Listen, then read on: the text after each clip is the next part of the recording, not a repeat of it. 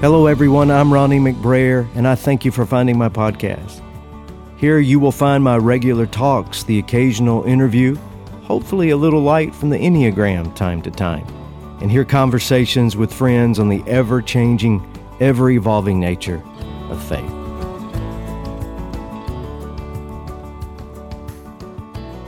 If you are burned out on religion, to quote Eugene Peterson's marvelous paraphrase, but your faith is still important to you, or if you consider yourself a spiritual exile with no real place of belief to call home, then I have you especially in mind, and I hope you'll stick around.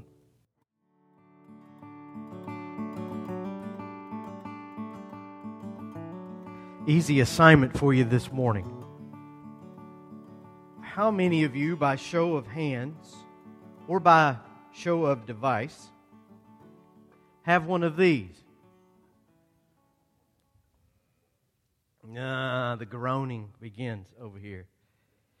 For those of you who are listening and aren't seeing this, it's, of course, a cell phone. The first patent for a wireless communication device was issued in 1908. More than a century ago, this possibility that we hold in our hands today had already entered the imagination. And for decades, engineers toiled away. Then, 50 years ago, 1973, Dr. Martin Cooper, general manager for Motorola's Communication System Division, made the first call on a public mobile phone. In 1992, 30 years ago, this coming December, the first commercial text message was sent by a mobile device. It read, Merry Christmas. In 1999, the first Blackberry device hit the market. It was genius. Phone, calendar, email, day planner, and I still miss my Blackberry. A year later, the venerable Nokia 3300 series was unveiled. That is the phone that turned us all into mobile device addicts.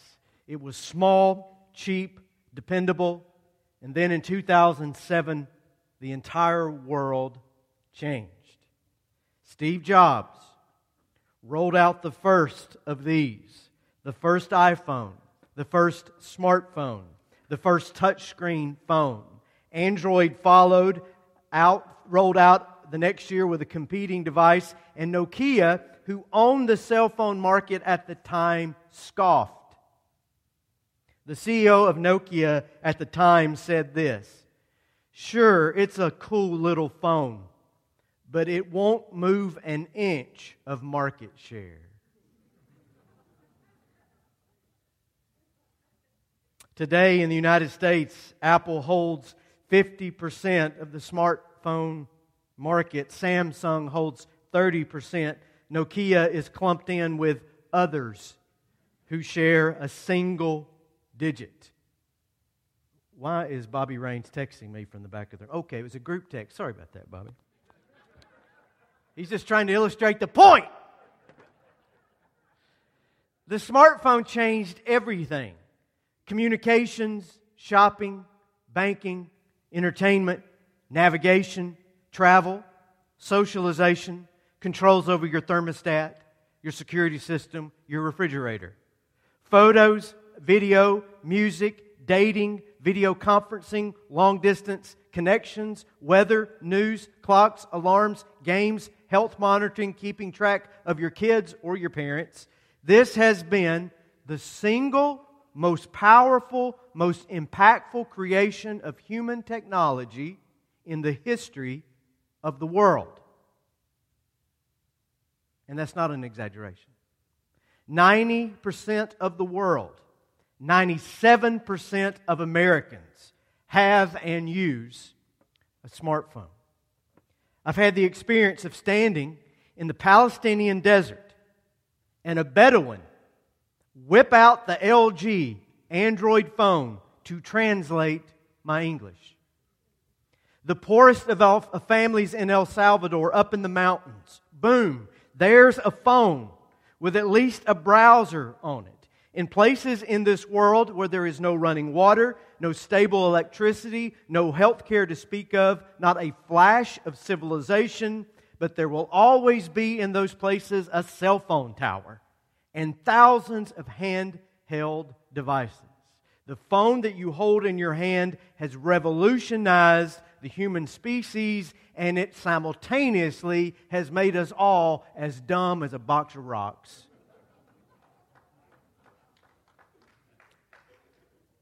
I remember the preachers of my childhood going on and on about the evils of television.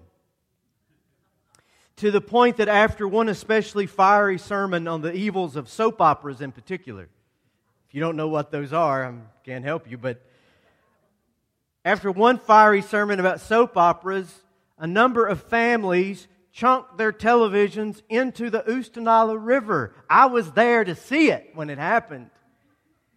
What would these poor preachers think today? I imagine that YouTube and TikTok would scramble their poor fundamentalist little brains. And I don't want to sound too much like them today in regard to 21st century technology. But speaking of scrambled brains, that's exactly what the contemporary smartphone has done and is doing to every one of us. It has weakened our already flailing and failing ability to focus. It has created a society wide sense of attention deficit disorder. It is fragmenting our minds, and all the studies now rolling out 15 years into the smartphone revolution say the same thing. For all of its benefits, this technology also comes with its drawbacks. For example, extended smartphone use decreases your ability to memorize things. You don't believe that?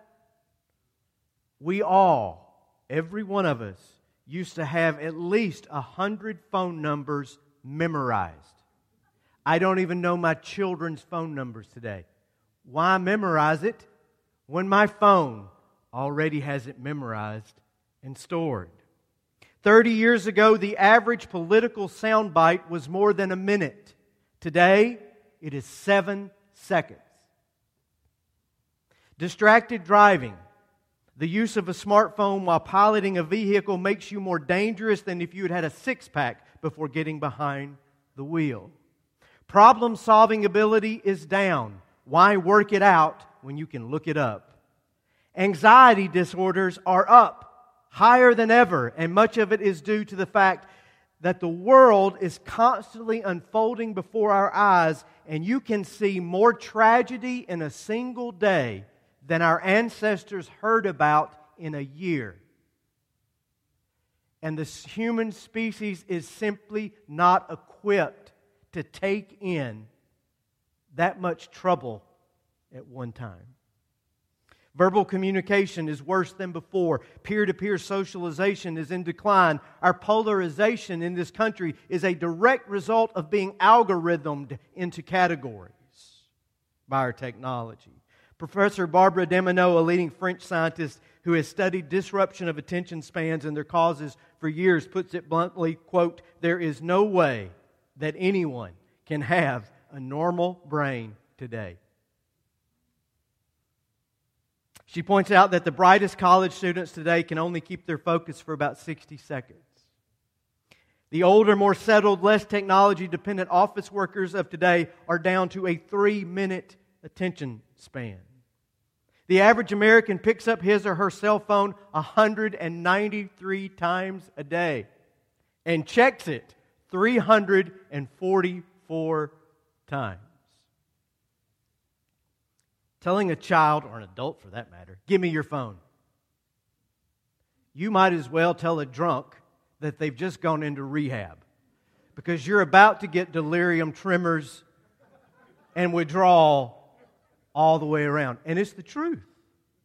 It's that powerful. Now, you might be tempted to say today, you know, are we going out to the Choctawhatchee River today to throw our phones into the river? No, no, it's not that simple. And you might be tempted to ask, what has any of this got to do with being a Christian? And I hope you are asking that question because a large part of being a Christian, and I could back up and say this a large part of being a human is our ability to commune with the Spirit to commune with God. And last week I talked about how most of us truly wish for, we want God to show us the way, God to show us God's self. And we might say something like that I just wish God would tell me what to do. But if God were screaming at us, our attention spans are now so short and the distraction is so much that we probably wouldn't even know if God was speaking to us. An old story from the time of the Methodist circuit riders. You know what a Methodist circuit rider is? Back in the day, the Methodist church grew so fast here in North America that they didn't have enough pastors for all their churches, and so the circuit rider would get on his horse and he would just ride town to town. One Sunday he would be in Freeport, and the next Sunday he would be in Point Washington, and the next Sunday he would be in Chipley or what have you, and they would just make that circle, preaching in a different church every month. And there's the story about the Methodist parson who's riding along and comes upon this beautiful field, and the farmer is out there working. And the preacher says, My, what a beautiful day it is to the farmer. And the farmer is all surly in his response, and he says, Well, it might be a beautiful day for you. I'm out here breaking my back in this dirt, and all you're doing is riding around on a horse thinking about God all day. The pastor stops, climbs down, walks over to the farmer, and he says, You know, thinking about God all day is not as easy as it sounds. Uh, in fact, if you can sit still for five minutes and think about nothing but God, I'll give you this horse. Well, the guy came climbing out of that field just as fast as he could. You're on. He sits down by the tree in the shade, gets comfortable. Parson pulls out his pocket watch, gives him a nod to start. 90 seconds in, the farmer says, Hey, if I win this horse, are you going to throw the saddle in too? And it was over. He wasn't thinking about God. He was thinking about what he was going to do when he won that horse. And that was before iPhones. When you have to focus your mind on a single thing, it's much harder than you think it is. And if you're going to focus your mind and focus your hearing on hearing from God, that's especially difficult. I hope you noticed something in the scripture reading this morning. Anna, as usual, did a great job introducing it. Jesus was a busy man. Now, to be fair, Mark, Anna would have loved the iPhone. His is the shortest, most action packed, most activity driven gospel of the four. You're always hearing phrases from Mark like this immediately, straight away, next, just as soon. Common expressions. Mark is swiping left and swiping right, posting his TikToks and moving on to Instagram just as fast as he can. And today, he shoves a week of activity and travel into 18 verses and gets to events in Jesus' life in this very first chapter that it takes Luke four chapters to get to, and it takes Matthew eight chapters to get to. Chop, chop. Mark is not fooling around. Jesus leaves Nazareth for his own safety after being nearly tarred and feathered. He comes to Capernaum. He sets up a seminary. He films Exorcist Part 2. He makes the headlines of the Galilean Gazette. He heals Simon Peter's mother in law and brings her back from near death. And I have, I'm not sure if Pete was thankful or resentful for that. We don't know. And bless this woman's heart. And I was hoping you would stop and say something about this. Thank you. She's got the fever of COVID or something, laying there nearly dead. Jesus heals her, and she goes straight to work in the kitchen. Maybe she was just resting. Leave her alone. And Mark has to include that little detail. I don't know why. But all this healing stuff brings out all the sick and the afflicted, and they line up outside, and there's Jesus triaging and healing and treating the wounded until midnight. He's a busy man. He's busy with good work, he's busy with God's work. And that is the context for what Jesus does next. Mark 135 very early in the morning while it was still dark Jesus got up left the house and went off to a solitary place where he prayed. Peter Rowan living musical legend was a teenager when he joined Bill Monroe's bluegrass band. And he and Bill and two others toured the United States way back in the 60s in a station wagon busking shows all over the place. And Rowan says in his memoirs that Bill Monroe never missed a sunrise his entire life. Wherever he was, whatever he was doing, he would get up and see the sun come up. Maybe Monroe took his cue from Jesus. Because you find him, this is not the only time, you find him in multiple occasions and at multiple times pulling back and pulling away getting up early in the morning to pray, to commune, to clear his head, to deprogram, detox, whatever you want to call it. Because the busier you are, and busy people, listen, the busier you are, the more quiet and lonely time you are going to need.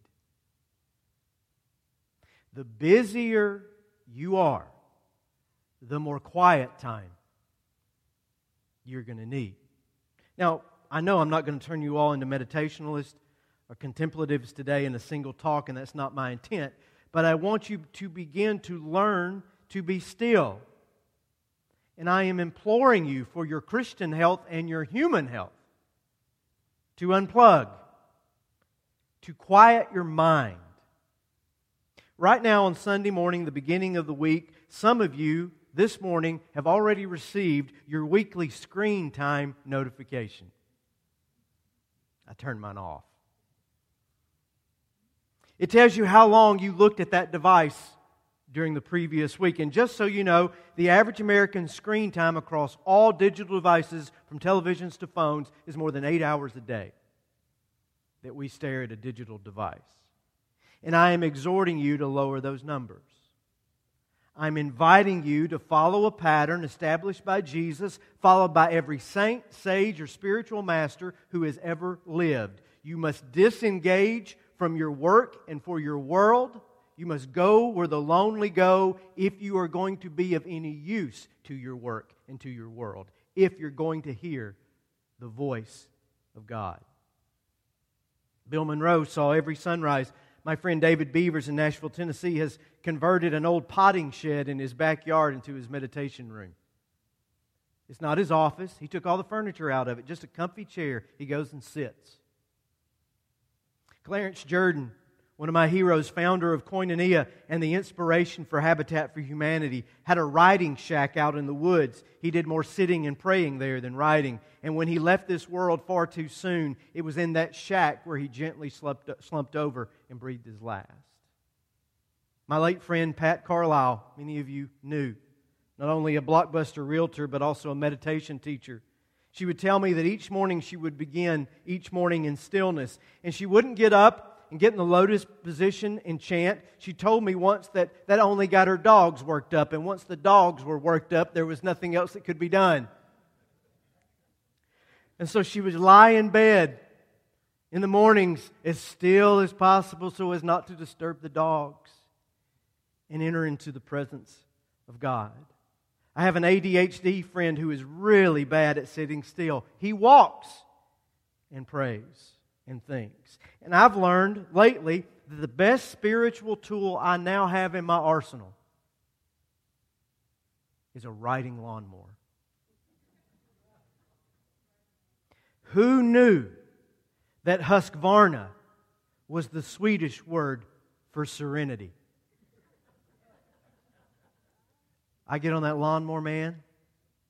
No phone, no internet browser, no email no technology except the seat that I'm sitting in, and I can just mow for hours, me and God, out in nature and the wild, I start praying that the grass will just grow back as soon as I finish sometimes. Well, what do you pray for when you're out there like that? Well, I heard a story about Mother Teresa years ago, years ago. And when I first heard it, I didn't get it because I was trained in a school of thought that said quiet time with God is a time where you read as many Bible verses as you can read, you go through your prayerful checklist just as fast as you can, and then you write something really uber spiritual in your journal, and then you've had quiet time. But as we get older, we figure out that quiet time is just that quiet time. And Mother Teresa said this. She was asked by a journalist, What do you say when you pray? And she answered, I don't say anything. I listen. The interviewer was Dan Rather. And so he asked her, Well, then, what does God say when you listen? And she said, Oh, God listens too. And Rather hesitated for a minute, and Mother Teresa saw his hesitation and said, If you don't understand that, I can't explain it to you. Mm. For decades of my life, I didn't understand that. It's taken me a while to get it. Should we pray? Yes, I think so. Should we let God know what we need? Absolutely. Though I'm certain God already knows what we need, as the scriptures tell us. Should we keep a prayer list? Yes, it's we've already established we have no attention span whatsoever. It'd probably be a good idea to write those things down.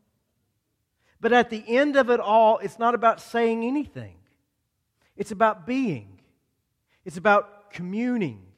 It's about dwelling in the presence of the wondrous more who is beyond description or explanation. It's about getting into that divine flow where words are not even necessary. We are extremely single minded people. And all of you people that think, and I'm included, think, oh, I'm a great multitasker. No, you're not. You're just a juggler. You're moving from one task to the next and making the circle again and having to refocus every time you let go of something to take hold of something else. The human brain is single minded. And the only way to focus the mind on God is sometimes to get away from every other person, demand, or distraction. That is Jesus' example. It was the only way for him to recharge, the only way to enter into the flow of God's grace and wordless communication. Time will fall away, desire and ego will vanish, and it will just be you in the quiet, in the universe, in the Husqvarna or whatever. And I'm telling you, God can come to you in that stillness like a still small voice, like a gentle breeze, like nothing else you have ever experienced. I'll leave you once again this week with the words of Anthony DeMello, to whom I referred a couple times a couple weeks ago. He once wrote in his journal, and maybe Teresa learned this from him, for they were both in India at the time. Have we got that slide? There it is. DeMello says there are four stages of prayer. One, I talk and God listens. Two, God talks and I listen. Three, neither talks, both listens. And four, nobody talks, nobody listens. We sit together in silence. Sometimes Mother Teresa prayed using words. These are her words, and this is a blessing from her. Let nothing upset you. Let nothing frighten you. Everything is changing. God alone is sure. And in the stillness is where you will find God. Then you will lack nothing.